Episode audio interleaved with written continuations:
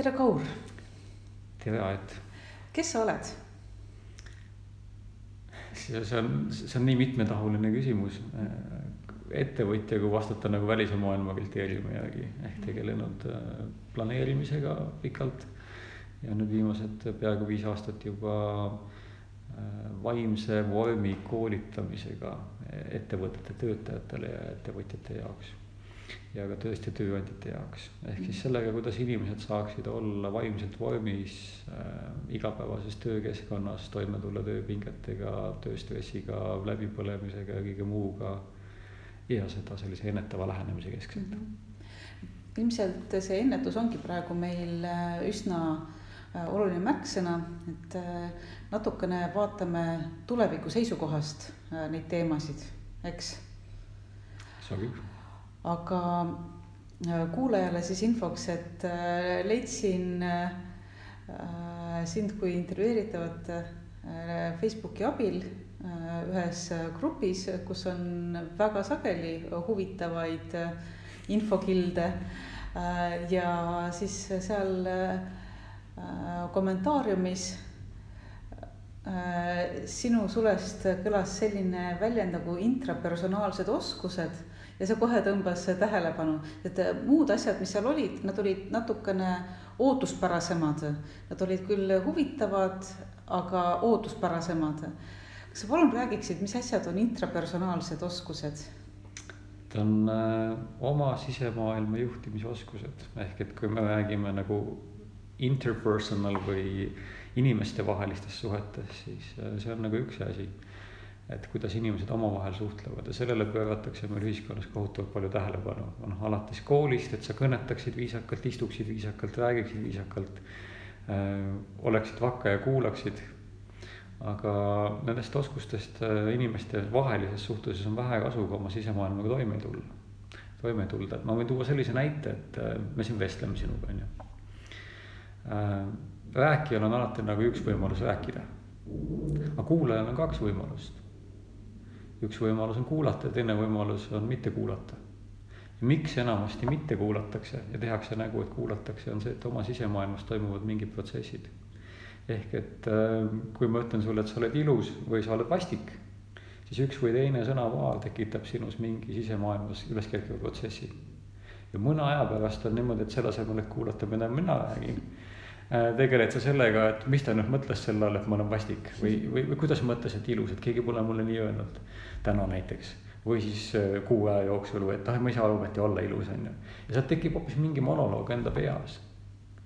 ja pahatihti on niimoodi, et see monoloog enda peas loob hoopis teise reaalsuse, kui on meie ümber hetkes olev olukord ma pean ja kohe korraks vahele segama, sellepärast et. see oskus oma sisemaailma juhtida ongi nagu nii-öelda intrapersonaalne oskus või.... ma pean küsima, et kas mõlemat paralleelselt ei ole võimalik teha, et jääb kuidagi painama, et, et kumb, kas vastik või ilus, aga siiski inimene suudab ka jälgida, mida see vestluspartner edasi räägib. kas see on ka võimalik? on, aga sel juhul see kuulamine on pooliku tähelepanuga, ehk tegelikult sealt jäävad meelde ainult väga selektiivsed aspektid mm. -hmm ehk inimese loomulik oskus peaks olema, et sisemaailmas on vaikus. ja inimene kuulab seda, mida räägitakse, kui on parasjagu keegi rääkimas. ja inimese loomulik olek peaks olema ka see, et kui parasjagu midagi ei sega, siis on ka sisemaailmas vaikus. aga kui vaadata inimesi, siis meil on tegelikult sisemaailmas käimas kas emotsioonid või mingid mõtted. ja need jooksevad enamasti nii peatamatult, et inimesed ei suuda näiteks isegi magama jääda öösel mm. -hmm. et mõtted ei jää seisma mingi tunne on peal, mingi hirm või äh, õudustunne ja see ei lähe ära ja ei saa magama jääda. ja enamasti on nagu need asjad sellises teatavas kompleksis, et kus siis selline emotsioon toidab äh, mõtteid ja mõtted toidavad emotsiooni, et nad nagu on omavahel seotud. ja niimoodi nagu üsna pikalt millegi üle mentaalsel tasandil ja emotsionaalsel tasandil sisemaailmas jahuda aga noh, need ei ole ju kõik sisemaailma juhtimise oskused, et üks oskus, millest meil väga vähe räägitakse, on inimese võime teadvustada või olla teadvel, olla teadlik mm. -hmm. kas on see, mis inglise keeles on mindfulness? Mindfulness on pigem äh, selline väga baasteadlikkus, see on nagu hetke teadvustamine. see on see näiteks, et kõige tüüpilisem mindfulnessi harjutus, mida vahel tehakse, et äh, pakutakse inimestele süüa üks rosin või üks komm ja siis palutakse tunda selle maitset ja ja, ja teadvustada, et kuidas on selle struktuur ja ja, ja sa nagu koged seda natuke rohkem, kui sa viid oma teadvustamisele selle asja kogemisele ja see, mida Aga sina rääkisid. teadlikkus kui selline on midagi, mida sina ise saad juhtida mm. -hmm. ehk see mindfulness lähtub sellest, et teadlikkus on justkui meil passiivne vahend. Tegelikus praktikas teadlikkus on aktiivne vahend, ehk me saame ise valida, millele me suuname oma teadlikkuse. noh, näiteks hetkel suunasid sa korraks oma teadlikkuse aknast välja. selle, selle kohta on füüsikutel väljend parima nägemise kaugus. et see on selline, et ma, ma mõtlen kaasa, siis vaatan natukene kaugemale, et see on kuidagi Äh, selline, äh, selline teema. jaa, aga tegelikult on niimoodi, et see, millele teadlikkus langeb, see on sinu jaoks aktuaalne. Ja siin tekibki seesama küsimus, mida sa mu käest enne küsisid, et kas korraga ei saa nagu pidada sisemist monoloogi ja kuulata. tegelikult sa ju valid ühe, kummale sa paned selle tähelepanu. mis tähendab, et sul võib olla küll olukord, kus sul jookseb nii-öelda multitasking ehk osaliselt on sisemonoloog ja sa üritad kõigest vast kuulata aga siis see monoloog segab ju mingid hetked ära ja sa ei kuule, sul tekivad lüngad. See on nii põnev, äh, see, mis sa räägid ja see seondub nii otseselt äh, õppimisega. et äh, kui me räägime ülikoolis õppimisest, et üliõpilased noh, neil on kasulik mõista, kuidas nad õpivad et olla, olla ka sellest teadlikud, et kuidas mina kõige paremini õpin. ja praegu tõesti, sa märkasid, et ma vaatasin kuhugi hoopis äh, tühjusesse ja ma tunnistan, et väga sageli ma, kui äh, mulle midagi räägitakse ja kui ma tahan tõesti keskenduda nendele sõnadele ja sellele mõttele, siis ma vaatan kuhugi, kus ei ole mitte midagi. et mitte, et mitte miski ei häiriks mind. et ma saan täielikult keskenduda sellele mõttele ja siis ma tõesti vaatan noh, sisuliselt tühjusesse, et ma ei vaadanud äh, seal mingisuguseid maja detaile, vaid tühjusesse. et kas siin on mingi loogika olemas? siin on oma teadlikkuse sihipärase juhtimise teatav puudulikkus, mida sa kompenseerid teataval abimehhanismi abil, mis sinu jaoks töötab. aga iseenesest peaks loogiline olema niimoodi, et kui sa kõneled, siis sa ei pea mõtlema sellest, mida sa kõneled mm. -hmm. sa ei pea nagu sõnu ekstra juurde leiutama mm -hmm. ette ja siis ütlema midagi, et see on tegelikult üks häda, mis minu arust on meie tänases koolihariduses, et me ei räägi sisemaailma juhtimisoskustest üldse ja see, millest me räägime, on see tuupige pähe mm. -hmm. kui me võtame nagu ühiskonnas toimunud paradigma muutuse ja veel toimuva paradigma muutuse, siis see on seotud sellega, et informatsiooni on tohutult palju. ma võin siia tuua nagu algatuseks hästi lihtsa näite, et mu vanaema kogu aeg rääkis, et noh, et oli mingi äh, kolmteist juuni, linnud laulsid, läksin sinna, ajalehes oli see artikkel, ostsin kommikomm, maksis äh, ma ei tea, kaks äh, senti on ju Eesti Vabariigi ajal. Äh, sõin selle kommi ära, buss sõitis, ma ei tea, neliteist minutit ja ta oli tohutu võimekus kirjeldada ära oma päevane teekond. ja kui me võtame nagu tänapäeva inimese, siis enamus inimesi ei suuda samasugust päevateekonda kirjeldada. millest tuleb vahe, on see, et meil on info üleküllus et me teeme lahti hommikul oma nutitelefoni, meil tuleb sealt nagu vooga mingit asja sisse päeva jooksul me käime kuskil koolis, suhtleme tööl inimestega, meil tuleb vooga asju sisse, meil on arvuti lahti, seal jooksevad mingid notification'id, mis annavad midagi teada. me jõuame päeva jooksul läbi lugeda võib-olla viiskümmend, kuuskümmend, sada emaili. Äh, lisaks nagu suhtleme sõpradega siin-seal kolmandas kohas. ja me teeme seda kõike üsna pinnapealselt ja süvenematult. ehk üsna sageli me ei ole selle juures, mida me teeme kohal. ja see ongi see erinevus mu vanaemaga, kes nagu nii-öelda tegi väga vähe päeva jooksul, mäletas igat detaili, aga oli sealjuures kohal. ehk nagu ta teadvustas palju rohkem seda, mis hetkes toimus.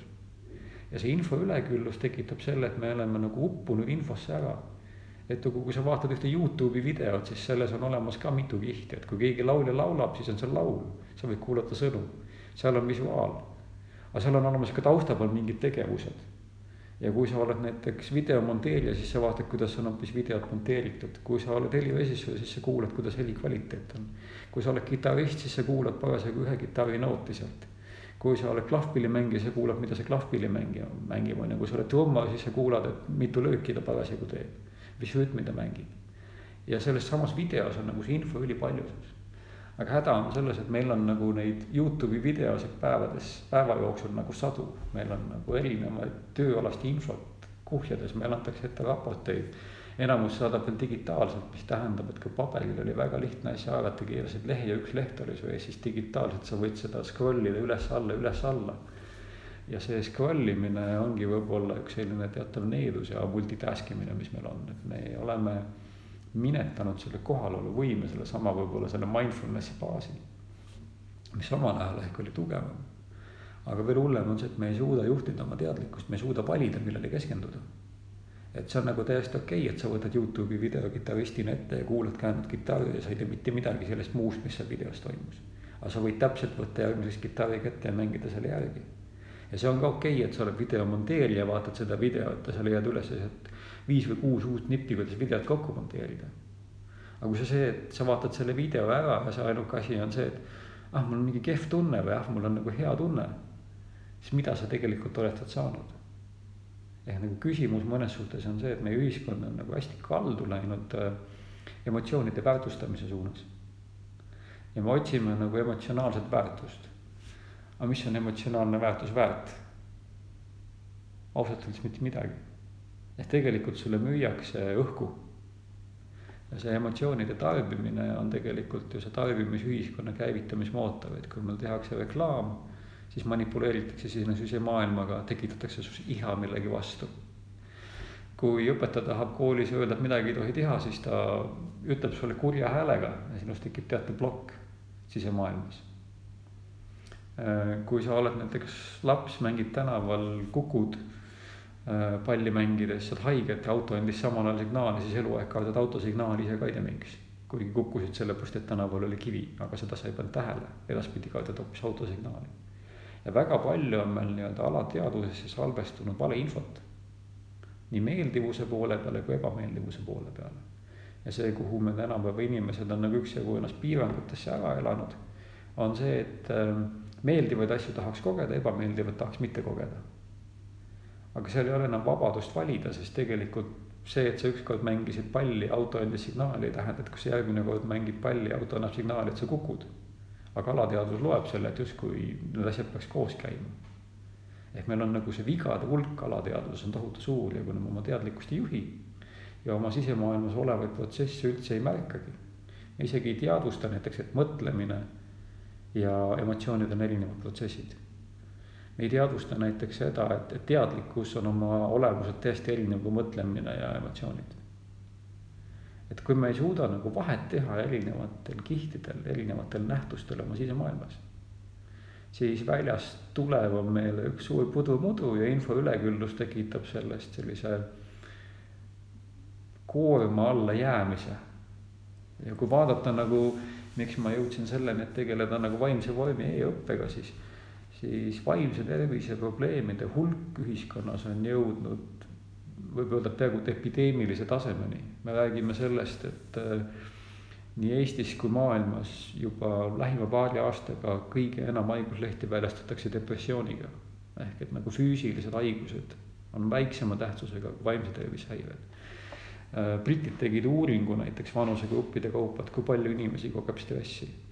Siis äh, need vanusegrupid olid erinevad ja kõikide stressitase on peaaegu ületav kaheksakümmend protsenti.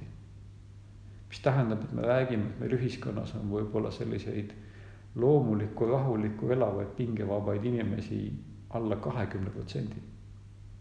ja ma isegi püstitaksin küsimuse, et, et kas kõik vastajad räägivad tõtt.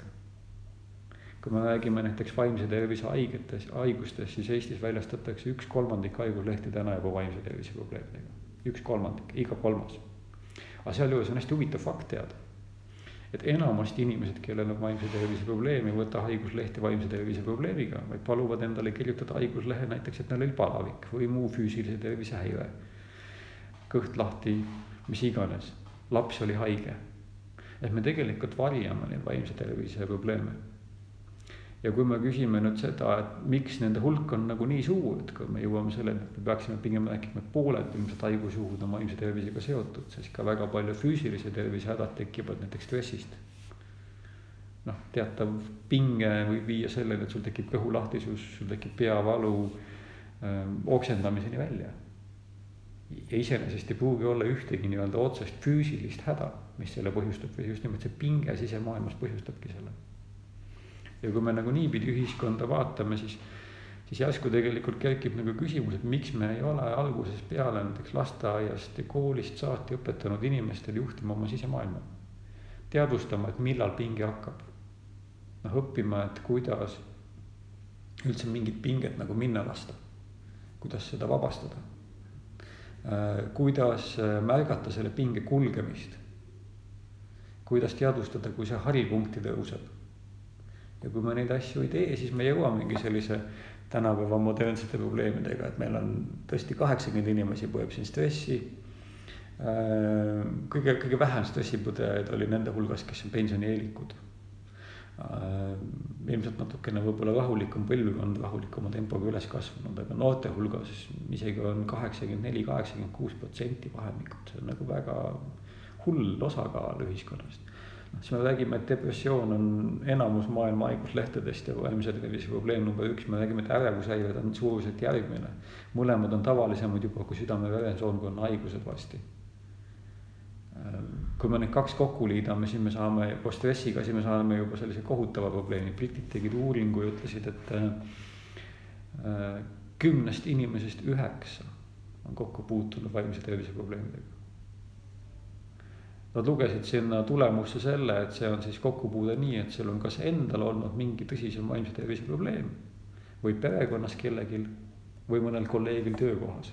ehk et sul on nagu vahetu kokkupuude, mis su elu segab, et noh, töökohas hea näide on see, et sul on, sul on nagu pingeline tööaeg.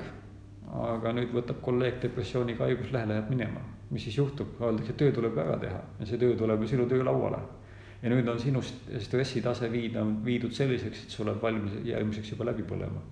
ehk see läbipõlemine ei juhtu üleöö näiteks, sellel on nagu viis erinevat staadiumit. aga inimesed ei tea neid staadiumeid, ei oska märgata ja siis nad kihutavad nendest poole aasta jooksul kiiresti läbi neile näiliselt, tegelikult ju väga aeglaselt. järgmiseks on nad läbi põlenud, läbipõlemine kattub näiteks uuringute alusel juba kaheksakümmend kuus protsenti depressiooniga ja siis me küsime, et miks meil depressiooni on palju. või seesama inimene on stressis, ei julge midagi oma ülemusele öelda, loomulikult tekib sealt ärevushäve pikapeale, kui see krooniliseks muutub. ma väga tahaksin ühte asja täpsustada, et praegu me jõudsime välja äh, vaimse tervise teemani, aga seal enne korraks tuli jutuks piltlikult öeldes äh, see koera haukumine ja kukkumine. ja sa ütlesid äh, väga see oli äh, väga piltlik minu jaoks, äh, nagu sa ütlesid, et vot need seosed tekitavad meile mingid piirangud ja sisuliselt me nagu paneme iseennast vangi ja võtame oma vabadust vähemaks sellega, et meil on mingisugused sisemised piirangud siit-sealt kolmandast küljest. et lisaks selle vaimse tervise sellise mõttekäigule, et kas sa saaksid seda täpsustada veel, et? ma nagu tooks veel ühe sellise asja siia juurde kõigepealt, et kui me räägime nagu vaimse tervise probleemidest, milleni me välja jõudsime mm, -hmm. siis need probleemid on tegelikult ju oma sisemaailma juhtimisoskuste puudus, valdavalt on see sellest tulenev. et äh, mis on ju hästi naljakas, on see, et sulle võib vastu tulla inimene, kes naeratab ütleb sulle midagi isegi võib-olla korraks kenasti, aga pärast tuleb välja, et on tegelikult tohutus depressioonis olev inimene, ehk nagu seda depressioonis olevat inimest ei saa eristada selle järgi, et ta on karguga mm. -hmm. ja siin on üks probleem, miks me nagu sellest vaimsest tervisest ei, väga ei räägi ja miks me suudame seda ka ära peita. aga me ei jõua selle probleemini nagu üleöö, et keegi laps ei ole sündinud depressiooniga, keegi laps ei ole sündinud äh, ärevushäirega koheselt Nad, see kujuneb välja elu jooksul, mõnel hästi kiiresti, kui vanematel ja ühiskonnal on nagu eeskuju, mõnel aeglaselt. ja mõnel ei kujune üldse. ja kui me siin vaatame seda, et, et kas see on nagu geenide küsimus, siis vahepeal oli meil arvamus, et väga paljud asjad ühiskonnas on ainult nii-öelda geneetiliselt kaasa antud. aga me unustame ära selle käitumusliku ja õpetusliku kogemuse ehk nagu enamus asjade kohta tuleb elus küsida, et kes on mulle seda õpetanud. Peaaegu kõik käitumismallid, mis sul on, taanduvad sinna, et keegi on mulle seda õpetanud. ja kui me nüüd võtame tagasi näiteks sellisesse vaimse vormi poolele, siis vaimne vorm ongi see, et kuidas tagada oma sisemaailma ladus toimimine igas olukorras. keegi sõimab, jääd seismiselt rahulikuks, tuleb sinna juurde ärritunud klient, kellel on nässu läinud, ma ei tea, printer, mul just täna käisin printerit parandamas. nässu läinud printer on ju ja nüüd, kui see klient ei ole minusugune rahulik inimene ja, ja mulle öeldakse teenindusest, et tead, et äh, sa võid sellele osta uue printimispea, aga see maksab kaks korda nii palju kui see masin. siis see klient sõimaks selle klienditeenindaja lihtsalt ohjeldamatult täis, et mis te õige mõtlete, te müüte mulle masina, näed, garantii lõppes just otsa. ja nüüd ta on siin koledad sõnad tükk aega, on ju. ja, ja see läheb nagu niimoodi hästi inetuks ja hästi kiiresti emotsiooni ajal. ja nüüd see teine inimene, kes on siis see klienditeenindaja, on ju saab sellest tohutult negatiivse kogemuse. järgmine päev ta võib-olla on haige, ei taha tööle tulla, sest ta sõimati nägu täis, et ega tema seda printerit ei teinud, on ju. tema seda ei müünud ka, keegi teine poes müüs, keegi te, kolmas tootis. kusagil vahepeal oli veel mingeid sadu protsesse, ju, kui see pahane klient temani jõudis. ehk tegelikult me oleme nagu väga tihti selles olukorras, kus väljas surutakse meile midagi negatiivset peale või ka positiivset. aga me ei oska nagu märgata, mis selle ajendil toimub meis endis me ei oska märgata, kui me kaotame oma nii-öelda rahu. me kaotame oma sellise adekvaatse ratsionaalse tegutsemise ja asendame sellele pigem sellise emotsionaalse kannatamisega ja, ja, ja pinge kogemisega ja stressiga ja. ja sealt me jõuame tegelikult siis järgmiseks nii-öelda läbipõlemise, depressiooni, ärevuse, häirete veel, või, või veel hullemate vaimse tervise probleemideni, mida on ka veel terve hulk maailmas olemas. aga see vormi puudumine selle vaimse vormi puudumine, see on nagu probleem. noh, et, et kujuta ette, kui sa oled nagu koolis esimese klassi laps, sul on hea õpetaja, ta räägib sulle ilusti, ta on heatahtlik, ta suunab sind äh,. ta ei pahanda mitte kunagi, kui sa teed midagi valesti. ja nüüd võrrelda sedasama ettekujutlust selle koolipildiga, mis sul tegelikkuses oli et isegi kui sul oli hea õpetaja, siis järgmiseks oli sul keegi pahatahtlik, ma ei tea, pinginaaber või siis teine õpetaja, kes tuli ja ikkagi sõimas näo täis. Ja varem või hiljem nagu neid eksimusi, mida nagu tehakse ja kus tegelikult õpetaja paha tuju määrab selle, keda ta täis sõimab, mitte selle, mida see laps tegi. ehk et nagu, kui me vaatame ükstapuha, kes iseennast oma kasvamise perioodil, siis on ju kahesuguseid olukordi, et sa tead, et sa oled teinud midagi valesti, sa oled valmis seda isegi tunnustama ja välja ütlema aga sind ei kuulata. või siis nagu olukord, kus sa ei ole mitte midagi valesti teinud, sa ei ole mitte kellelegi mitte sentigi, milli, mitte millimeetritki ja mitte sendi keest halba teinud. ja siis tuleb su juurde õpetaja, sõimab sul näo täis. noh, tüüpiline olukord, et keegi klassis käitub halvasti, kogu klass pannakse kannatama. sest ei teata, kes tegi sigaduse. kõik saavad vastu päid ja jalgu. ja nüüd sisemaailmas tekib kõigil plokk välja arvatud sellel ühel, kes tegi pahandust ja tegelikult nägi, et tema pääses, keegi ei tea, et ta tegi. Ja kui nüüd hakata niimoodi neid seoseid vaatama, siis on väga palju seoseid, mida me nagu ei adu oma sisemaailmas. ehk me ei märka seda, et võib-olla see, kes tegi halvasti, sai sellest olukorrast innustust. ja need, kes tegid hästi ja ei teinud mitte milleski süüdi, said sellest olukorrast endale hoopis kaela uue stressori tekkimise allika. uue allika töökohas mitte julgeda võtta sõna Äh, uue allika, kui keegi käveda häälega ütleb, et siis jääda vait. tunda ennast süüdi. aga mille üle, miks? miks sa peaksid ennast süüdi tundma, kui sa ei ole midagi valesti teinud? ja ometigi, kui vaadata, kui palju inimesi maailmas tunneb ennast süüdi, ilma et oleks midagi valesti teinud, siis see on nagu kohutav. ja lõpuks ju näiteks seesama stress ei teki ju mitte niisama mingist asjast, vaid see tekibki sellistest erinevatest protsessidest, süütundest liiga paljude tööülesannete võtmisest olukorras, kus sa tegelikult ei ole võimeline neid ülesandeid täitma. kas sul puuduvad vahendid, aeg, oskused. ja miks sa võtad nagu need ülesanded teha, kui sa näed, et sul ei ole neid olemas, miks sa ei ütle, et ma võin seda teha, aga mul on vaja näiteks poole kiiremat arvutit. ma ei saa selle aeglase viis aastat vana PC-ga neid asju teha, kui sa tahad, et ma teen. mul on vaja sel juhul kiiremat arvutit kui antakse rohkem tööd, siis tihtipeale seda saab teha ja küsimus on, kuidas seda teisiti teha. ja siin ongi, ma arvan, selles nii-öelda uue töötamise maailmas või, või töö muutumise maailmas nagu see võtmekoht, et inimesed ei oska märgata oma sisemaailmas toimuvaid protsesse, seetõttu nad hindavad väljas olevaid asju valesti. Nad hindavad ja annavad valesid lubadusi, sellest tekib ahelreaktsioon, et kus sa oledki tööandjale või ülemusele paha, sest sa valetad. ja kui enda jaoks sa ei valeta, sest sa tegelikult koged, et mulle anti teha nii palju, ma ei suuda. aga see, et sa võtad selle teha, see ongi esimene vale. sa peaksid ju tunnistama, et ma ei suuda ja ma julgen nagu ise, olles olnud ka tööandja ja, ja, ja, ja palganud siiski oma elu jooksul ja viiskümmend, kuuskümmend inimest äh, aegade jooksul erineval viisil, siis äh, ma julgen küll öelda, et ma ei ole mitte iialgi olnud kellegi peale pahane ega solvunud ega pettunud, kus inimene ütleb, et ma ei saa seda teha, sest mul puuduvad vahendid, aeg, võimalus või oskused.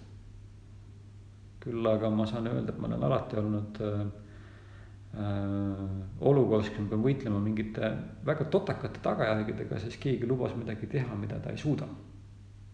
ja ausalt öeldes mul on täiesti ükskõik, et Astias ei suutnud seda sellepärast teha, et ta arvuti jooksis kokku või sellepärast ei suutnud teha, et tal, ma ei tea, koer hakkas oksendama eelmine päev või sellepärast ei suutnud teha, et laps jäi haigeks või sellepärast ei suutnud teha, et tal läks auto kumm katki või sellepärast ei suutnud teha, et et ta lihtsalt ei osanud aru saada, palju on töömahtu. tulemus on mulle igas olukorras täpselt üks, vajalikul hetkel ei ole mul oma kliendile anda seda, mida ta küsis. ja sellest järgneb järgmine kogus jamasid elus. ja siin ongi nagu üks probleem, mida töötajad nagu ei teadvusta väga sageli, et nendel lasub vastutus selle üle, mida nad teha võtavad. tööandja saab anda üle asju teha, aga töötaja peaks nagu aduma oma võimekuse piire mõistma, mis sellest tekib tema sisemaailmas. ja siis otsustama, kas ma saan seda nii teha etteantud tingimustel või ütleme ausalt, et mul on vaja mingeid lisatingimusi, et seda täita või teist kolleegi või kolmandat kolleegi, et seda teha. ja väga okei okay on, kui alguses öeldakse, et neid asju on vaja. aga me nagu... saame ka sellest aru, et miks, miks jäetakse sellised asjad ütlemata ju. jäetakse ütlemata tegelikult ainult ühel põhjusel ja ainult ühel põhjusel, sest oma sisemaailmas kerkib midagi üles see on see osa, mida me saame ise reguleerida ja, ja endas arendada. aga noh, ilmselt on nendel inimestel varasemast ajast mingisugune kogemus, noh, seesama haukuv koer ja ta lihtsalt ei julge öelda, tegelikult ta või, probleeme lükkab edasi lihtsalt. või kurjustav õpetaja või sõimav ülemus eelmises töökohas ja nii ongi jah. ja õigel ajal ei öelda, aga ei öelda tegelikult mitte sugugi sellepärast, nagu meil kahtlustatakse, et see oli selle eelmise ülemuse viga või see oli selle kooliõpetaja viga mm. -hmm jah, nemad käivitasid need protsessid, õpetasid sulle esimest korda. aga see ei puutu asjasse, kui sa nagu teadvustaksid, et sul on selline protsess. ja oskaksid selle protsessiga toime tulla, siis see protsess ju ei mõjutaks su elu. aga probleem on selles, et sa ei teadvusta, et sulle on keegi andnud sellise protsessi, sa isegi ei tea, et sul on see olemas ja nüüd, kui tekib reaalne tööolukord, siis sul kerkib see ülesse ja see blokeerib ära su vabaduse öelda, et kuule, mul on vaja paremat arvutit, kuule, mul on vaja teist kolleegi appi kuule, ma saan seda teha küll, aga selleks peab olema kolmandiku võrra suurem eelarve. et selle summaga ei saa me neid alltöövõtuks vajalikke juppe kokku osta või teenuseid. ja siin tegelikult ei öelda mitte sellepärast, mis on see summa või see töövahend või kellegiga koos olema, sellepärast et oma sisemaailmas on plokk. mis ei luba öelda, ei luba õigel ajal suud lahti teha selles suhtes nagu see intrapersonaalsed oskused taanduvadki sellele, et kuidas need sisemaailma protsessidest aru saada, kuidas neid teadvustama ja märkama õppida. ja kuidas neid juhtima õppida. ehk kuidas nagu suuta kuulata, kuidas suuta õigel ajal õiget asja rääkida. kuidas keskenduda sellele, et see mõte, mida sa väljendad, on sihipärane. ehk ma ei kalduks sellest, mida ma pean sulle hetkel seletama kõrvale, et rääkida, et jaa, et Pärnus oli muuseas ka lahe ilm, et päike säras siin eile ja inimesed käisid isegi rannas ujumas, tead või mm. -hmm. ja kui me vaatame, et kui palju töö juures kulutatakse aega tööl passimisele, aga mitte töö tegemisele, siis me jõuame selleni välja, et miks me kasutame ja miks tööandjad soovivad kasutada roboteid. sest robot teeb täpselt seda, mida talle ette öeldi, programm teeb täpselt seda, mida talle ette öeldi et see, mida ma Wellness Orbitit tehes nagu õppisin ära programmeerijatega suheldes, on see, et programmeerimine on ülimalt lihtne, sa saad talle anda, sa pead ette andma kõikvõimalikud juhud, mis üldse tekkida saavad. kõik vastuse variandid. ja kui see vastuse varianti ei ole, siis programm kirjutab, et on viga. error nelisada neli on kõige tavalisem. midagi ei leitud. -hmm. ja seal ongi nagu programm lõpetab töö. Aga inimene selle koha peal nagu selle asemel, et tunnistada, et mul on sisemaailmas tekkinud viga. ütleb küsimusele, et kas on kõik hästi, kas töö sujub olukorras, kus ta on suure pinge all ja ta ei saa asju teha äh, ja tegelikult peaks ütlema, et ei, mul on need ja need probleemid, ütleb, et jaa, kõik on hästi ja kui ta ütleb seda viis korda ja siis järgmiseks on tähtaeg käes, siis järgmiseks ta saab sõimata, siis ta saab veel ühe sisemaailma ploki juurde. Ta ei märganud, et need nii-öelda esimest viis alevit mitte öelda õigesti asju on ta ise andnud. ja siit tekivadki nagu probleemid, siit tekib seesama mürgise töökeskkonna või toxic workplace'i probleem, et äh, inimesed ei saa omavahel suheldud aga ei saa suheldud sellepärast, et ühel on sisemaailmas pettumus, teisel on sisemaailmas pettumus ja seda väljendatakse siis omavahel karjudes, sõimates, halvasti öeldes, üksteist taga rääkides. Ja selle asemel, et aru saada, et näiteks tagarääkimist käivitab oma sisemaailmas olev protsesside kogum. karjumist tekitab oma sisemaailmas olev protsesside kogum, solvumist tekitab oma sisemaailmas olev protsesside kogum. õigel ajal mitte rääkimist tekitab oma sisemaailmas olev protsesside kogum Ähm, jääb mulje nagu, et siis nagu see teine on karjumises süüdi, teine on nagu valetamises süüdi, teine on süüdi. ja alati tahetakse et keegi teine tegi. Mina ei tea midagi, pauk käis, ma olin puu otsas, see on selline vana Eesti nali on ju. aga, aga see on iseenesest päris tõsine fenomen meie töökohtades. ja tegelikult see pauk käis puu otsas on peamine põhjus, miks robotid inimestelt töö üle võtavad ehk et äh, robotit saab usaldada, programmi saab usaldada, eeldusel, et sa ei ole programmeerijana eksinud mm -hmm. roboti või programmi tööle panekul. Siis teda saab alati sada protsenti ja kindlalt usaldada, ta töötab öösel, ta töötab päeval. ükstapuha, millal keegi kirjutab, saadab ta automatiseeritud vastusteate. kui keegi kirjutab midagi, mida ta ei ole, oska vastata, siis ta saadab tõesti vale vastusteate. aga siin ei ole süüdi programmeerija Äh, tingimata, vaid siin on süüdi see, kes peaks protsessid läbi mõtlema, mida vastama peab. kes on selle sisulise protsessi ülesehitaja, programmeerija võib-olla isegi teadis, et peaks midagi programmeerima, aga ei teadnud, et sellist küsimust võidakse küsida ja selle tõttu ta ei saanud programmeerida. nii et nagu programmeerijatele ilmselt makstakse tulevikus üldse kõige paremat palka ja kõige paremat palka makstakse nagu väga keerukate süsteemide äh, korrashoidjatele. tehnilises mõttes, IT mõttes robotite käskude sisestamise mõttes. ja kui meil oli nagu siin mõni aeg tagasi selline loogika, et robot suutis täita ühte käsku, siis noh, täna on näiteks Tesla tehases üks sama robot tegelikult mingi isegi kuni kolmteist käsku. ehk et üks füüsiline robotkäsi suudab teha kolmteist erinevat käsku, et tõsta autosse istme, panna armatuuri ja siis veel midagi paika tõsta, on ju. ja järgmine robot suudab mingid järgmised protseduurid teha, ehk me oleme jõudnud nagu selles automatiseerimises tasemeni kus robotid sõna otseses mõttes efektiivselt, meile tundub, et multitask ivad, aga tegelikult teevad monotask'i hästi kiiresti ja efektiivselt üksteise järge. ehk neil on nagu kogu aeg üks ülesanne, ta täidab selle laitmatult, võtab teise ülesande, täidab laitmatult, võtab kolmanda, täidab laitmatult. ja kui tal on kolmteist ülesannet, siis ta teeb kõik kolmteist töökäsku laitmatult üksteise järjekorras. alati eksimatult, alati samas järjekorras. ainuke probleem on see, et kui ta tahab võtta karbist kruvi ja tal on ees vale kruvi siis ta ei suuda kruviauku keerata. Ehk tal on vaja standardiseeritud kruvi, mida ta keerab sinna konkreetsesse auku. vale kruvi, viga. Äh, tuleb teistsugune iste, pole ümber programmeeritud, ta ei oska seda istet autosse tõsta, eksib. aga kui on konkreetne asi, mis talle ette antakse ja see, mis ta peab kokku panema nii-öelda läbimõeldud hoolikalt ehk protsessi disainimine on ilmselt teine tuleviku töövaldkond, kus on töökohti nagu hulgi. et see, kes suudab läbi disainida kogu protsessi, mõelda kõik nüansid läbi ja kirjutada ükshaaval iga töökäsu lahti niimoodi, et programmeerija saaks selle sisestada mm. -hmm. ja see protsessi disaineri ja programmeerija koostöö ilmselt on nagu see, et kui sa sellised kaks geeniust kokku paned, siis selles on nagu industrialiseerimise või sellise tööstusliku tootmise geeniused ja eliittiimid, kes neid asju koos teevad või kui sa paned kokku hea progeja ja siis ükstapuha millise valdkonna spetsialisti. noh, kasvõi seesama vaimne vorm, vaimne tervis, et noh, seda digitaalselt ei olnud keegi enne teinud enne meid nagu sellist ennetavat lähenemist üldse. ja kui me seda tegema hakkasime, siis me leidsime ka, et jube palju asju, mida me pidime nagu läbi mõtlema viimase ühe asjani, sest programmeerija küsis küsimuse, me pidime jah või ei vastus. iga asja kohta kogu aeg kümnete käskude kaupa jah või ei, jah või ei.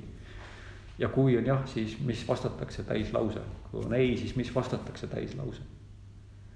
kui ei tuleb vastata teistmoodi, kuidas siis tuleb öelda, kuidas see tuvastada, milline protsendi sisend peab olema, milline info peab tulema inimeselt, kes testi teeb, et ta saaks nagu õige vastuse, kas mul on stress või mitte. ja see noh, väga detailidesse minek, see nagu algab sellest pihta, et näiteks kui vaimse tervise alal midagi programmeerida või teha, sa pead nagu tundma inimese sisemaailma, aduma, kuidas tulevad üks või teine protsess, oskama neid hinnata. noh, kui sa välises maailmas seda Teslat kokku paned, sa pead seda saama, suutma seda istet kruvi ja autot kokku viia. ehk et noh, selles suhtes meil on vaja nagu nii oskuseid välismaailmas toimetulekuks kui ka sisemaailmaga toimetulekuks. aga iva on selles, et kui sa sisemaailmas toimuvaga tuled toime igas olukorras siis välismaailmas võid sa tegelikult ükstapuha mis asjaga toime tulla. sa lihtsalt vaatled, õpid, küsid, julged küsida. julged öelda, et ma ei tea, kuidas see käib.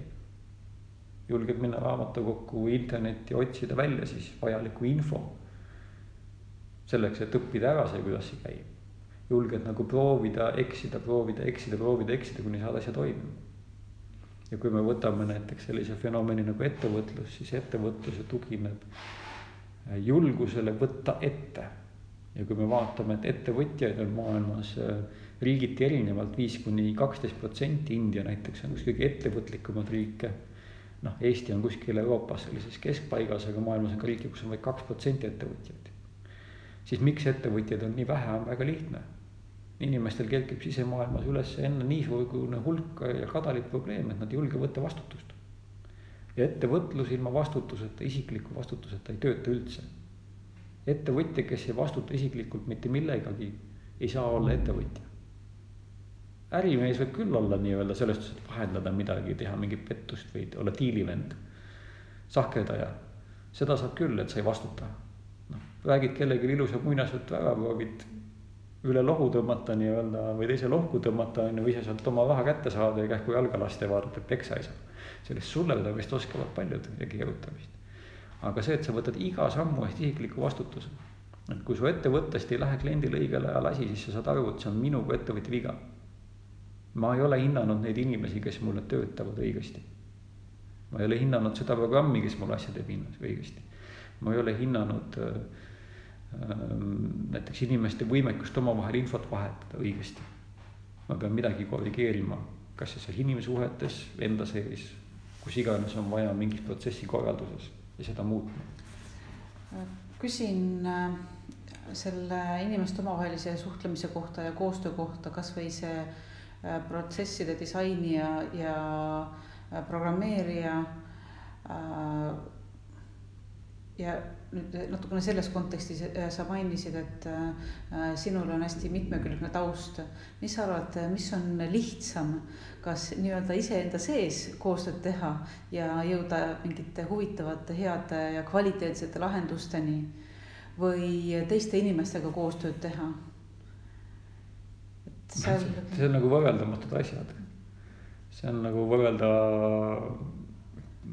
kuupi ja palli, noh no ma siis sõnastan. Nad ei ole nagu nii-öelda võrreldavad selles kontekstis, et nad on mõlemad vajalikud, ehk sa pead õppima äh, nii kuupide kui pallidega elus toime tulema, eks ju, tegelikult on vaja mõlemat ja siin ongi nagu see keerukus, et meil on see välises maailmas äh, oskuste andmine nagu koolihariduses sees. ja meil on see välise juhtimine, näiteks kui sa lähed ettevõtlust õppima, siis õpetatakse inimeste juhtimise teemasid ja, ja kui sa lähed juhiks, siis õpetatakse seda veel ekstra palju, psühholoogiat õpetatakse küll, aga õpetatakse pigem sellega, et kuidas see mõjub inimeste vahel.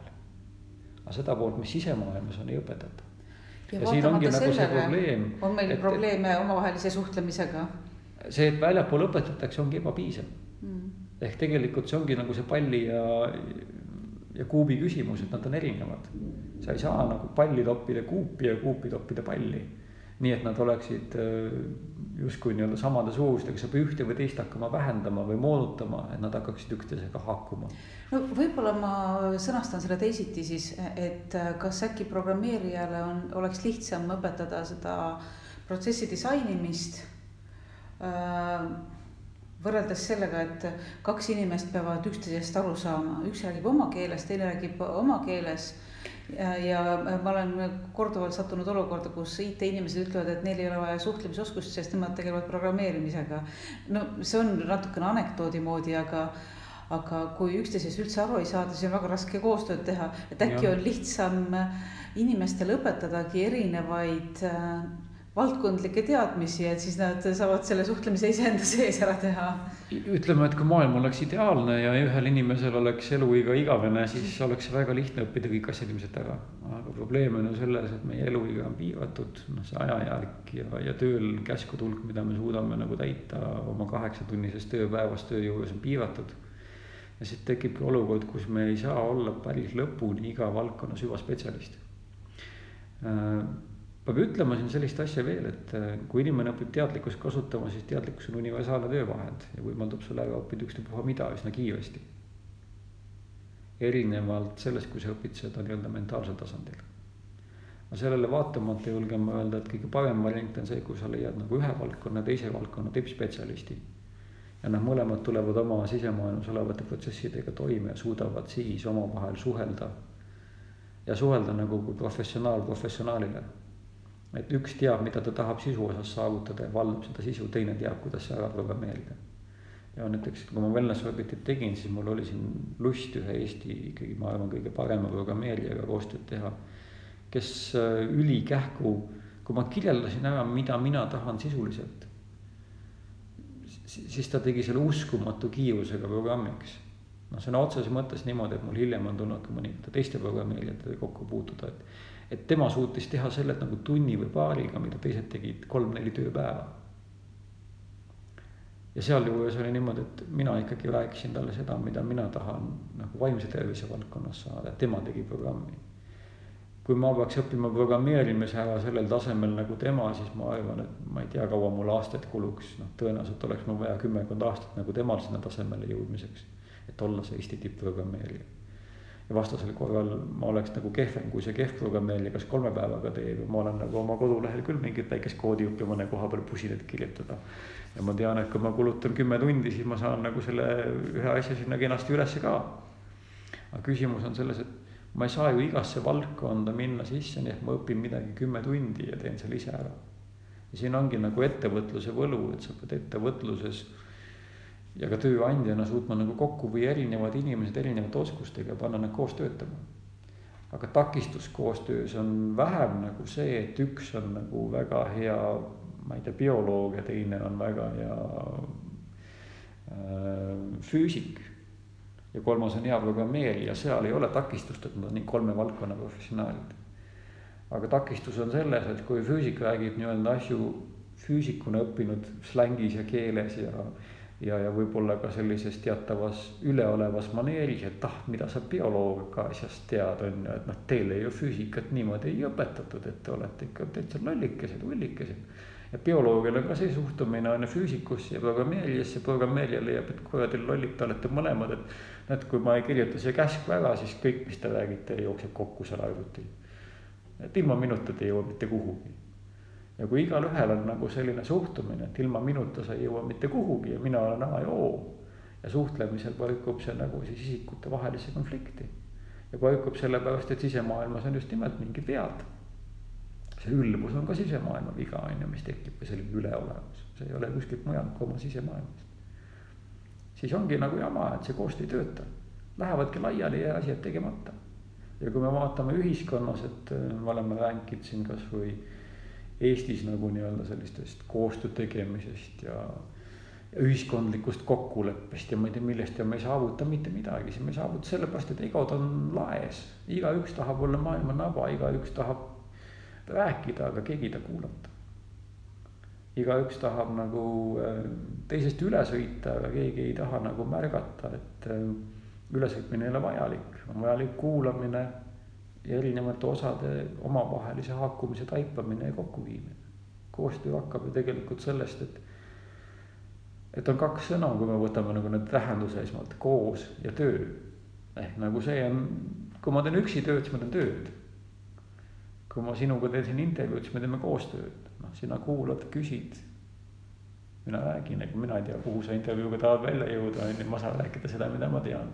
sa mind adud, mida sa otsid küsid sel juhul küsimuse, see küsimus tegelikult käivitab ju minus mingi teistsuguse jutu. ja see ongi ju nagu see koostöö mõte, et küsida, suhelda, kuulata, märgata, õppida, korrigeerida. ja kui see on nagu niimoodi üles ehitatud, et seal ei ole mitte mingit selles sisemaailmas käivituvat takistust, siis koostöö on ääretult ladus.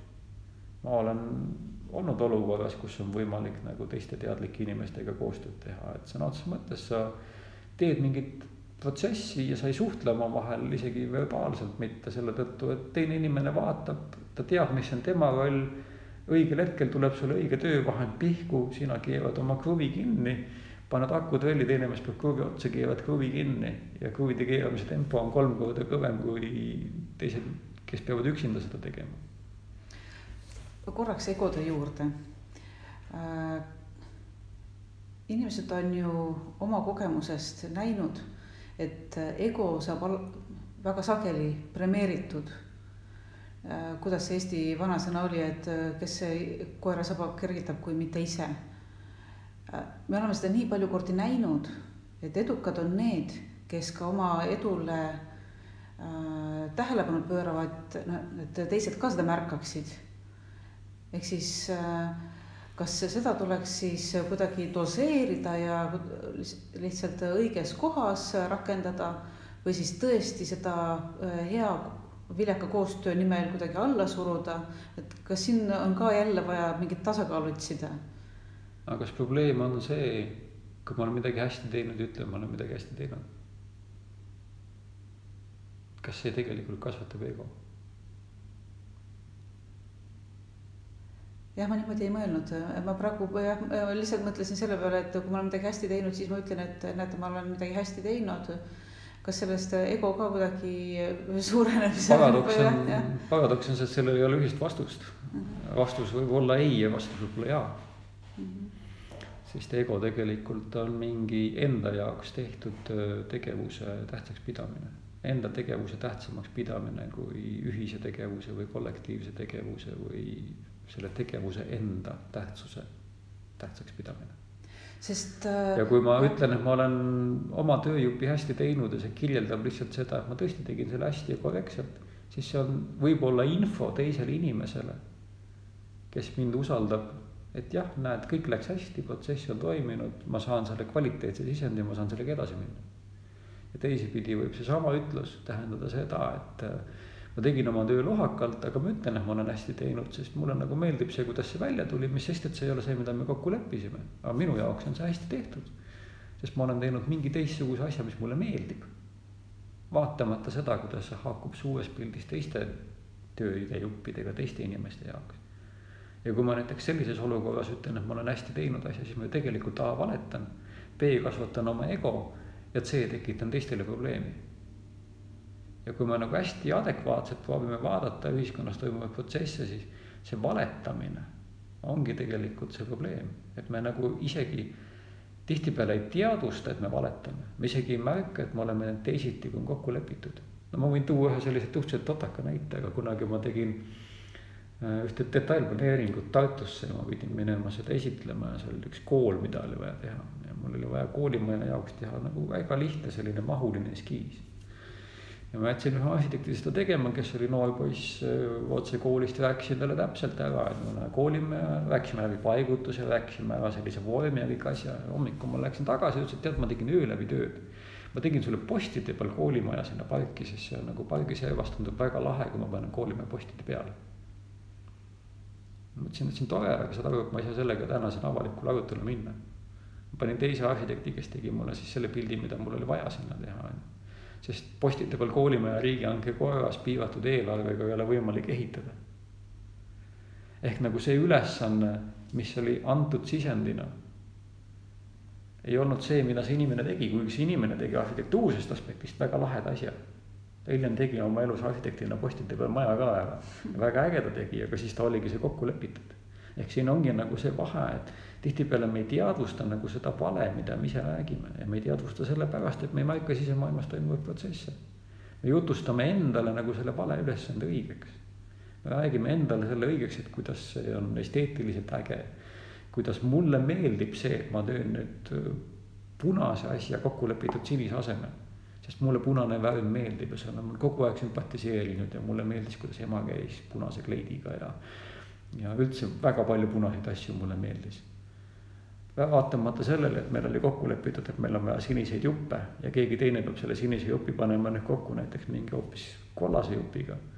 ja see punane ja kollane, mis seal juhuslikult on värvid, võib-olla ei tekita harmoonilist olukorda.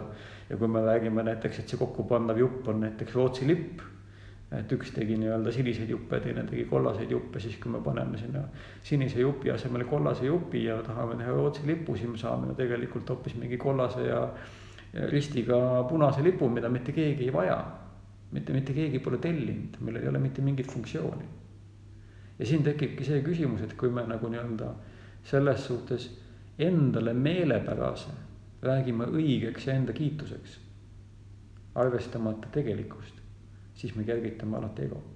ja teisest küljest see inimene sai nüüd äh, vastu näppe et äh, tema leidlikkust ja initsiatiivikust äh, suruti maha. ja tema peab nüüd oma sisemaailmas sellega toime tulema. ja aga vot siin ongi see koht, et on ju see inimene peab nagu teadvustama, mida tema on lubanud, mis on tema roll. ta peab aru saama, et miks ta käest paluti seda sinist juppi mm. -hmm. miks ta käest paluti seda maapinna peal olevat koolimaja, mitte postide otsas olevat siin on olemas terve rida nii-öelda kriteeriume, mida sa pead teadvustama, aga teadvustamine on ka oma sisemaailma juhtimisoskus. sa pead nagu õigel hetkel teadvustama lähteülesande, sa pead õigel hetkel teadvustama, mida oli vaja teha. ja sa pead teadvustama, kas see tegevus, mida sa reaalses elus teed, vastab nendele kriteeriumitele, mis olid lähteülesandele. ja kui sa ei saa lähteülesandest aru, lähteülesandest aru, sa pead küsima mm -hmm. õigel ajal ja kui sa saad aru, et tehakse Rootsi lippu, siis sa ei lähe ju sinna pakkuma seda punast juppi. aga kui sa ei saa aru, on ju, siis, siis tekibki probleem, et see on see NASA koristaja lugu, mida siin igal pool juhtimiskoolitustel nagu räägitakse. millega te tegelete? jah, et kui on mingi NASA koristaja, kes küsivad, millega sa tegelete, siis saadan inimesi kosmosesse, on ju -hmm siis ta nagu, ta koristab ja ülejäänud inimesed ei saaks inimesi kosmosesse saata, kui ta ei koristaks, sest see, mis kosmosesse läheb, peabki olema hästi puhas on ju. Mhm. et tal on oma roll ja siin ongi vaja nagu igalühel oma rolli teadvustada nii töökäskude siseses jadas kui ka siis töökoha suhetes. ja vot siin ongi see, miks jälle robotid võtavad asja üle, et selle robotiga on nagu lihtne, et ta ei hakka enne tööle, kui sa oled õigesti programmeerinud. noh, ta ei hakka enne õigesti töökäsku täitma, kui ta on kõik sisendid õigeks saanud. aga kas see jätab siis inimestele rohkem vabadust äh, Äh, loomingulisteks lähenemisteks, et kui robot teeb asju korrektselt ja ei ehita, ei tee mudeleid posti otsa, vaid teeb nii, nagu käsk oli. kas äh, positiivne tulemus on siis see, et inimestele jääb rohkem võimalust tegeleda loomingulisemate ülesannetega, kus ongi hea, kui sa suudad kastist välja mõelda? Jaa, nii ongi, ainuke asi on see, et meil ei ole loomingulisusest, kuna me oma sisemaailma ei jaga mitte mingit aimu. ehk et äh, siin ongi nagu see väljakutse, miks jälle see vaimne vorm ja oma sisemaailma juhtimine on väga oluline. et äh, millele tugineb näiteks äh, innovatsioon? väga lihtsad komponendid on ju, loomingulisus ja taiplikkus. ehk tuleb teha midagi, mida enne ei ole olnud et kui on vaja teha näiteks uut tüüpi tuulegeneraator või äh, uue lähenemisega auto, nagu Elon Musk tegi, siis sa võid ju kõik maailma sisepõlemismootoriga autod Elon Muskina lahti arutada, aga sa ei saa vastust, kuidas ehitada üles elektriautot. ja siin ongi näiteks selline tohutu paradigma vahe, et näed, et Tesla tuli tegi elektriauto, mis sõidab on ju kuussada kilomeetrit, kiirendab nullist sajani on ju kahe sekundiga. ja on sealjuures äh, maksev kõigest sadakond tuhat, kui teised autod, mis sama kiiresti kiirendavad, on võimalik osta endale on ju alates kuskilt sealt neljasajast tuhandest hinnast või isegi neli miljonit maksta nende eest. ja huvitaval kombel nagu öeldakse, et noh, et see elektriauto ei sõida kaugele, kui sa Bugatti Veyroniga sõidad see nelisada kilomeetrit tunnis, siis sa ikka, sa ei ka vist ainult äh, kakskümmend kolm kilomeetrit sõita, on ju. ehk et tegelikult me nagu unustame paljud muud tegurid ära ja me tihtipeale ei pane asju õigesse konteksti. ja sa ei saa nagu elektriautot ehitada sisepõlemismootoriga auto järgi, sa ei saa nagu uue põlvkonna tuulegeneraatorit ehitada sellega, et sa võtad vana põlvkonna generaatorit lahti. Oleg Sõnalik kunagi ütles väga hästi, et et tuulikute probleem, miks tuulikud on nii vähetõhusad, on väga lihtne, et kunagi tehti väike tuulik ja siis hakati väikest tuulikut tegema suuremaks ja suuremaks ja suuremaks ja suuremaks ja keegi ei vaadanud, et suurt tuulikut tuleb teise konstruktsiooniga ehitada mm. -hmm. ja kui nad Eleoni tuuliku tegid, siis nad lihtsalt tegidki täiesti nullist tuuliku. täiesti teistsuguse loogikaga, jah, kolm laba ja post on sama, aga kõik muu sees on totaalselt teine ja ma sellest tean, et ma olen käinud nii vanades tuulikutes kui ka uues, et et ma olen nii-öelda kõik kolm vana põlvkonna tuulikud ära näinud ja selle neljanda põlvkonna Eleoni tuuliku ära näinud. aga peale nii-öelda posti ja kolme laba pole meil mitte midagi ühist, kõik on täiesti teistsugune tehnoloogia sees. ja see tugineb ju sellisele taiplikkusele ja loomingulisusele, arusaamisele, miks suurendamine, väikese asja suurendamine ei tööta. no see on ka Ehk, füüsikas nagu... samamoodi, ka füüsikareeglid on erinevad seal noh mikrotasandil on ühed reeglid ja nii-öelda universumi tasandil on väga paljud hoopis teistsugused reeglid, et see mm -hmm. loogika on sarnane ju.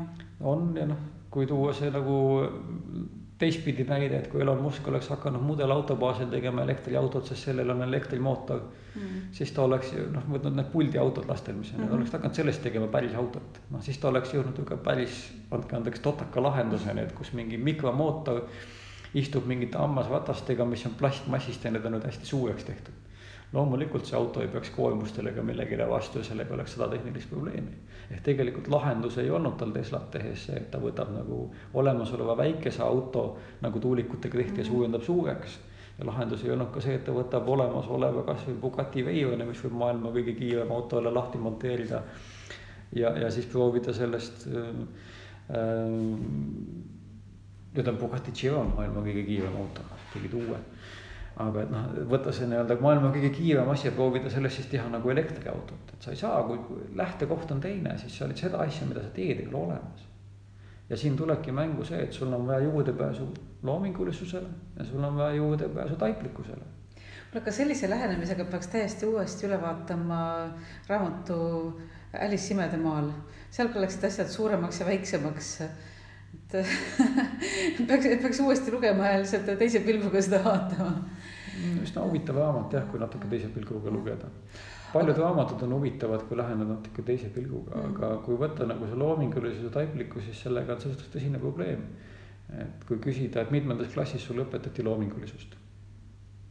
mitu loomingulisuse tundi on sul olnud?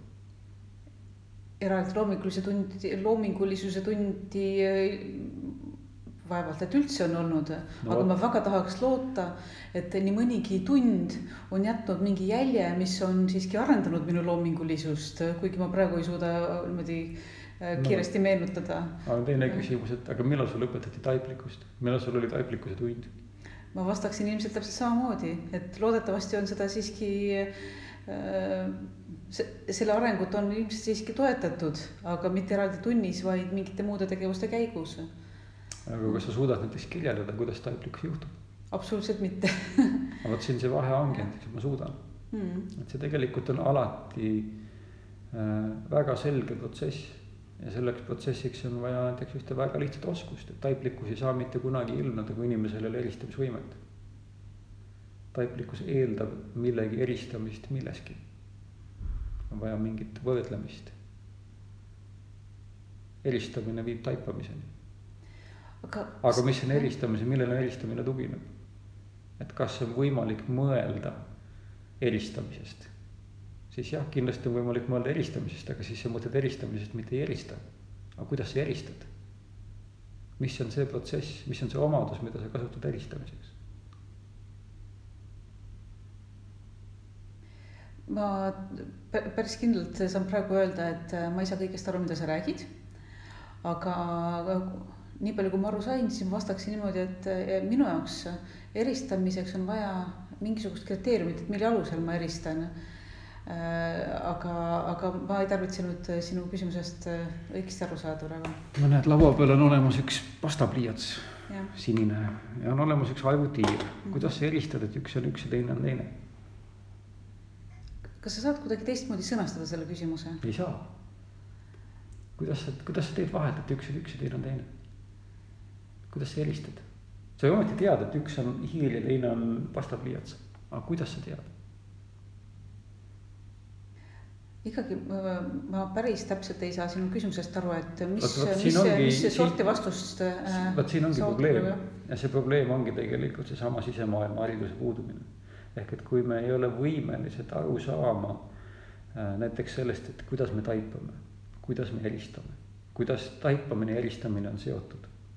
Ega ei adu ka seda, et näiteks need mõlemad on oskused, mille puhul mõtlemine ei loe absoluutselt. mõtlemine on segav iga emotsioon on segav. kui sa vaatad. antud juhul ma ei saanud sinu küsimusest aru mm.. Et... kui sa vaatad kahte piimapakki ja tahad helistada, et äh, kumb piim on parem kahe paki järgi. siis ju tegelikult, mida sa teed, sa ju vaatled kahte pakki, otsid sealt mingeid kriteeriume. Kui ühe peal on, et piimaprotsent on kolm koma viis ja teisel on, et on äh, kaks koma viis, siis see annab sulle mingi info ehk siis ma tean, mis kriteeriumite järgi ma neid, ma neid eristan omavahel. ja, aga nüüd ongi ja. see küsimus, aga kui sa võtad hästi suvalised objektid maailmas, siis sul mm. ei ole kriteeriumi, aga sa ometi suudad eristada, et üks on üks objekt, teine on teine objekt. suudad ju eristada näiteks mu paremat kätt mu vasakust käest, ilma mingi muu ülesandeta. Tead, et üks käsi ja teine käsi on, aga kuidas sa tead? vot see ongi see koht, millega inimesed üldse ei tegele ja sealt tekib tegelikult see segadus sinu jaoks küsimusega ka. ehk me ei lähe nagu sellise süvaanalüüsini, et, et kust ma tean. mis on see omadus, mida ma kasutan teadvustamiseks? eristamine tugineb puhtalt ainult teadlikkusele. sa eristadki ühte objekti teisest objektist. Võivad olla väga sarnased nagu mu parem ja vasak käsi on ju, näiliselt ei ole neil väga palju erinevust aga ometi, kui nad üksteise peale panen, on ühte, ühte sama pidi, siis nagu ühel on pöial ühel pool, teisel on pöial teisel pool. ja nagu pinnapealsel lähenemisel võib öelda, et nagu noh, et mis on nendel kätel vahet, siis võib öelda mitte midagi. ja teisipidi võib nagu, kui sa lähed helistamisega lõpuni, siis võib kirjeldada, ma ei tea, küünekujust kuni äh, erineva pöidla või sõrme jooksmiseni, sünnimärgini, keha pisikeste kaevadeni välja ja eristada igat väikest detaili. ja see eristamine ongi see, mis on võimalik väga mitmel tasandil. see, kui sa praegu käte eristamist kirjeldasid, siis järjest äh, loetlesid kriteeriume, mille alusel neid omavahel eristada. et äh, minu tase veel äh, sinna küündib aga kuidas, kust pihta hakata pastaka ja hiire eristamise puhul? Nad on lihtsalt niivõrd palju erinevad, et see võtaks natukene aega, et, et kustkohast pihta hakata. loogika, kui võtta nagu ratsionaalne inseneri loogika, siis peaks vastupidi vaidlema, et need on nii erinevad, et kohe on näha, et nad on erinevad. ehk üks on sinine, teine on must, on ju mm. -hmm. üks on pikk ja peenike, teine on, ma ei tea, paks, matsakas ja kaarjas mm. -hmm. ehk et sul on nagu neid kohti, mida sa võid kirjeldada koheselt olemas väga palju. Pigem helistamise puhul on hästi raske see, et kui sul on üht, üliväiksed vahed kuidas sa eristad ühte sama inimese silma teise omast, kui nad on ühte värvi mm. -hmm. kuidas sa eristad prilli vasakut poolt prilli paremast küljest. kuidas sa eristad äh, kahte samasugust pastakat, noh, kas sa märkad, et ühel on olemas näiteks millimeetrine defekt ja teisel ei ole. ja vot, kui me räägime nüüd nii-öelda jälle masinatega millegi mõõtmisest, vigade kontrollimisest või millestki muust, on ju siis masinal on võimalik õpetada täna helistamist niimoodi, et su iPhone suudab ju tuvastada su nägu. eksimatult on ju, ta suudab tuvastada su näppu jällegi eksimatult. ehk tegelikult me räägime sellest, et täna meil on masinate helistamisvõime parem kui inimese oma. kui sa paned oma vale näpu sinna iPhone'i näpu tuvastamise peale, siis ta ei saa aru, et sa oled sina, mis sest, et sa oled sina kui sa õpetad oma iPhone'i lugema on ju oma viite erinevat näppu, siis sa saad teda avada viie erineva näpuga. kui sa õpetad iPhone'i lugema viite erinevat inimese nägu, siis ta saab avaneda viie erineva inimese näo peale. ja vot siin ongi nagu see vahe, kus see segadus tegelikult, mis sinust tekib, on loomulik. ja see tuleneb sellest, et meil ei ole näiteks sedasama teadvustamist ja eristamist õpetatud. nii nagu meil ei ole loomingulisust õpetatud, nii nagu meil ei ole taiplikkust õpetatud ja tegelikult on väga palju protsesse oma sisemaailmas, mida me ei teadvusta, mis kõik käivad. et tegelikult me ju helistame iga päev, noh, sa helistad, et kui sa sõitsid liftiga siia üles, siis sa helistasid kolmanda korruse nuppu esimese korruse nupust. aga sa teed seda kõike automaatselt, sa ei teadvusta, et sa helistad. minu jaoks on nüüd põhiline küsimus. Äh, see kõlab nagu ma peaksin tahtma saada sama heaks, kui on robot, aga ma ei taha saada ja minu sisemaailmas selles mõttes on täielik rahu äh, seoses sellega, et ma ei osanud äh, sõnades eristada pastakat ja arvutihiirt. et mind antud juhul see jättis üsna ükskõikseks ja see minus ei tekitanud mitte mingisugust lisaärevust. et no. selle koha peal on nagu sellest hea, et keegi ei ole sulle tekitanud ühtegi dilemmat sellega seoses. ja võib-olla keegi pole isegi neid küsimusi enne elus küsinud, et mis on arvutiga või pastakaga või millegi muul erilisust ja võib-olla pole keegi ka sind palunud enne eristada, ehk sul ei olegi selle koha peal tõrget. ja see iseenesest ongi see, mis peaks olema nagu loomulik. et mida iganes sa teed, siis sa jääd nagu sisemaailmas rahulikuks. ja tegelikult see, mis väljas toimub, on nagu sekundaarne ja kui me võtame nagu nüüd seda, et kas sa peaks nagu robotilikuks või masinalikuks saama, siis mitte. vastus on pigem teise koha peal, et sa peaksid nagu just nimelt õppima tegema neid asju, mida programmeerida ei saa. näiteks kui sa saad aru, et masinat saab helistama panna ainult seda, noh, see on see vahe inimesel ja masinal, et iPhone helistab ainult neid viite näppe mida talle on õpetatud, mitte kunagi mitte midagi muud. kui sa paned talle õuna, sa võid panna talle apelsini ja kuusi sinna nupu peale, mis loeb näpujälge, on ju. ta mitte kunagi ei saa aru mitte millestki muust maailmas.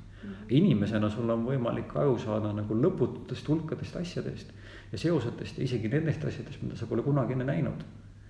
kui keegi tooks sulle nokklooma siia laua peale, siis sa suudaksid inimesena seda kirjutada.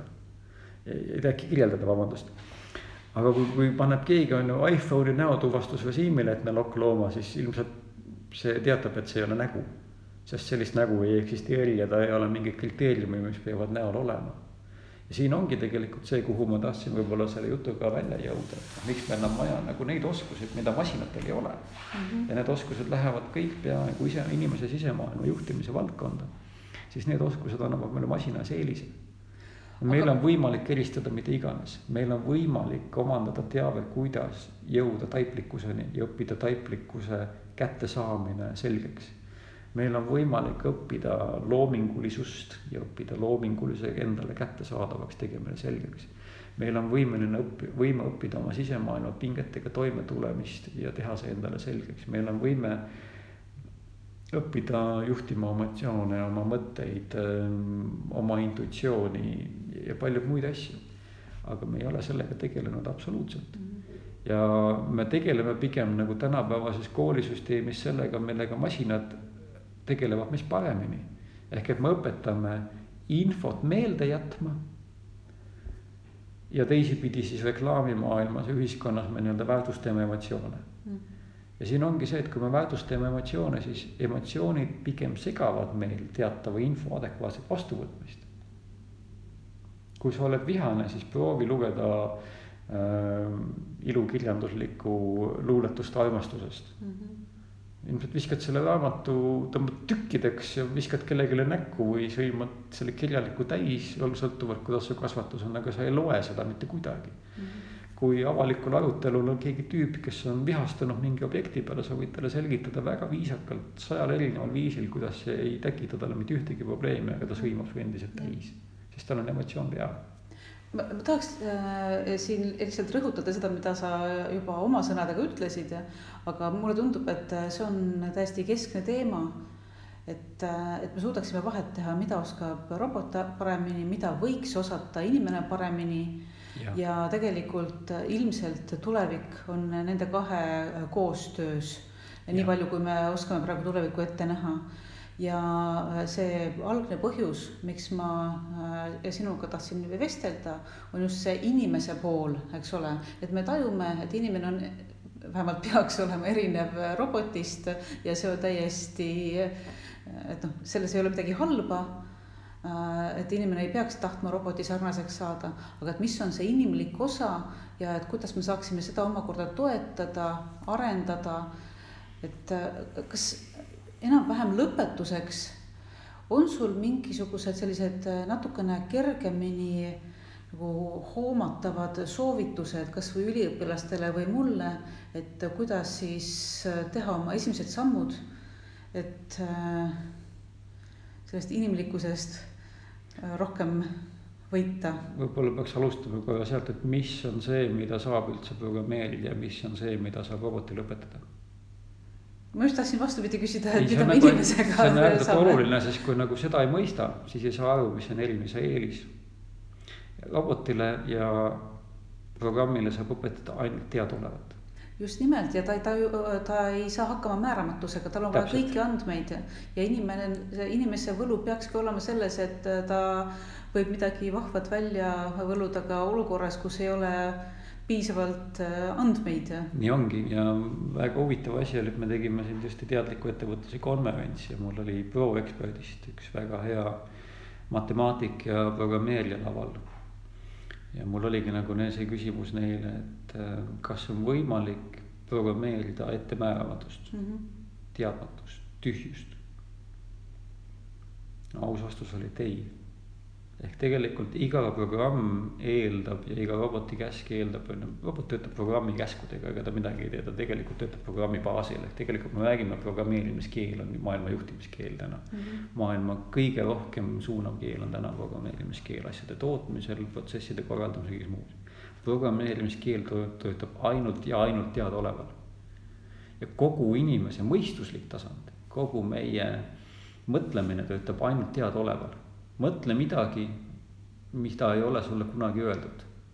mõtle midagi, mida sa ei tea, et on olemas. võimatud ülesanded. ma ütlen, et äh, mõtle punasest maasikast ja saad mõelda, on ju. Mhm. mõtle, mõtle kollasest Ikarus bussist saad mõelda. mõtle Tallinna rohelisest valgest linnalinna bussist saad mõelda. mõtle iPhone'ist saad mõelda. aga mõtle nähtamatust hõljuvast telefonist. noh, sul võib mingi ettekujutlus tekkida, aga see on selle baasil, mida sa võib-olla kuskilt ikkagi ulmefilmist kogenud või. või nii-öelda paned erinevatest infojuppidest kokku. aga sa ei saa sellest mõelda, mida ei ole. ja siin ongi tegelikult üks probleem, mis ma arvan, tänases koolihariduses on kõige rohkem viltu, et me oleme väga keskendunud äh, sellele, milles masinad on inimesest paremad, me õpetame inimestele infot, info töötlemist ja mõtlemist. ja need kõik on oskused, mida tulevikumaailmas ei ole vaja. aga ütle siis mõni soovitus, kuidas me saame seda inimlikku poolt endas äh, paremaks arendada, midagi lihtsat, millest vähemalt alustada. kõige esimene asi, millest on aru saada maailmas, on see, mis on teadlikkus ja mis on teadvustamine. sellepärast, et sina ei ole su mõtted ja sina ei ole su emotsioonid ja sina ei ole see füüsiline keha. sa oled midagi muud. ainuke vahend, mis sul on enda teadvustamiseks, ongi teadlikkus. ja selles suhtes nagu teadlikkus ja teadlikkuse erinevad kasutusvõimalused nagu taiplikkus, intuitsioon, inspiratsioon, loomingulisus. Need on need oskused, mida meil on vaja ja need on need oskused, mida ei saa programmeerida, sest nendel ei ole olemas programmeerimiskeele jaoks etteantavaid kriteeriume ja see ongi see küsimus, miks ma küsisin, et millal sul loom-, millal sul oli loomingulisuse tund, tegelikult meil oleks vaja. meil oleks vaja taiplikkuse õpet, loomingulisuse õpet, meil oleks vaja oma sisemaailmas toimuvate protsesside juhtimise õpet. Need on kõik need oskused, mida meil on vaja, kui me tahame nagu inimestena teha midagi uut, huvitavat ja teistsugust ja jätta nagu selle töö, mis on mm -hmm. nüri, tüütu ja keerukas robotitele. ja kui me täna vaatame, mida robotid teevad, on ju, siis noh, tõenäosusega sinu ja minu iPhone mõlemad on äh, üheksakümmend protsenti roboti kokku pandud ja ülejäänud kümme protsenti on teinud tublid Hiina näpud mm. -hmm. Ja kui küsida, et kas sellisel sinu või minusugusel lääne kodanikul on üldse sellise töö juures midagi väga asja, siis jaa, me oleme need tüübid, kes peaks ette ütlema, mida nagu tehakse.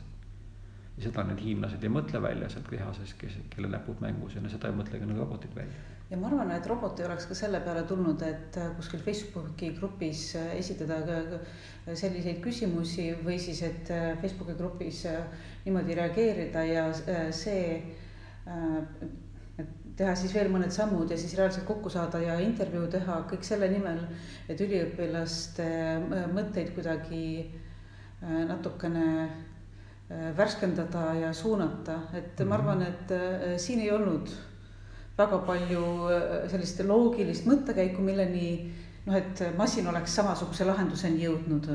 Nii ongi. Ja mm. kui me vaatame nagu oma sisemaailma juhtimist, siis seal ongi see probleem, et kui ma siin korraks rääkisin vaimse tervise probleemidest, siis kui me nagu noh, noorena ei omanda mingeid oskuseid, siis me ei saa nagu täiskasvanuna neid kasutada mm. -hmm. kui me vaimselt terve inimesena, kellel ei ole siiski suuri probleeme peale võib-olla teatavate õpipingete, ei omanda oskusi, kuidas pingega toime tulla, siis järgmiseks meil ongi stress, läbipõlemine, depressioon ja ärevushäired.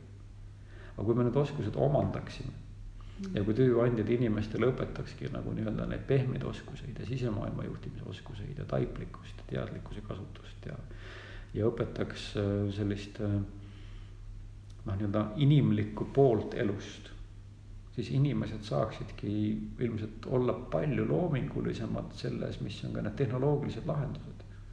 et lõpuks ju robot võib toota nii-öelda väga kvaliteetset iPhone'i, aga samamoodi võib seesama robot toota ka mingit ülikehvasti töötavat. ma ei taha ühtegi konkureeriva margi nime öelda, aga, aga noh, mingit lagunevat telefoni on ju. ja väliselt võivad nad olla sarnased, et need hiinlased on näiteks väga tublid teises tehases seda iPhone'i järgi tegema. aga kvaliteedivahe on nagu nii suur, et üks püsib koos, töötab laitmatult ja, ja, ja töötab isegi nagu viis või kümme aastat, et tegelikult on väga sageli küsimus, miks me peaks oma telefoni uueni vastu vahetama, sest ta ju töötab. töötab laitmatult. aga, aga samal ajal on ju, siin ongi see vahe, et, et välise kopeerimine, selle nii-öelda iPhone'is klooni tegemine ei ole loomingulisus. see on nagu lihtsalt millegi ahvimine. ja see ahvimine ei vii meid ei, ei Teslani, see ahvimine ei vii meid Eleoni tuulikuni, see ahvimine ei vii meid parema töökohani ja see ahvimine tegelikult ka töö juures teise inimese pealt kopeerides ei vii meid nagu oma sisemaailmas parema rahuloluni. et see, mida me peaksime tegema, on nagu midagi uut, unikaalset, loomingulist. midagi, mis tugineks pigem inimese loomulikul omadusel taibata ja kasutada teadlikkust. see on nii positiivne mõttekäik, et sellega tahaks ausalt öelda lõpetada. sobib? ma arvan ka, et see on hea koht aga suur tänu sulle veel kord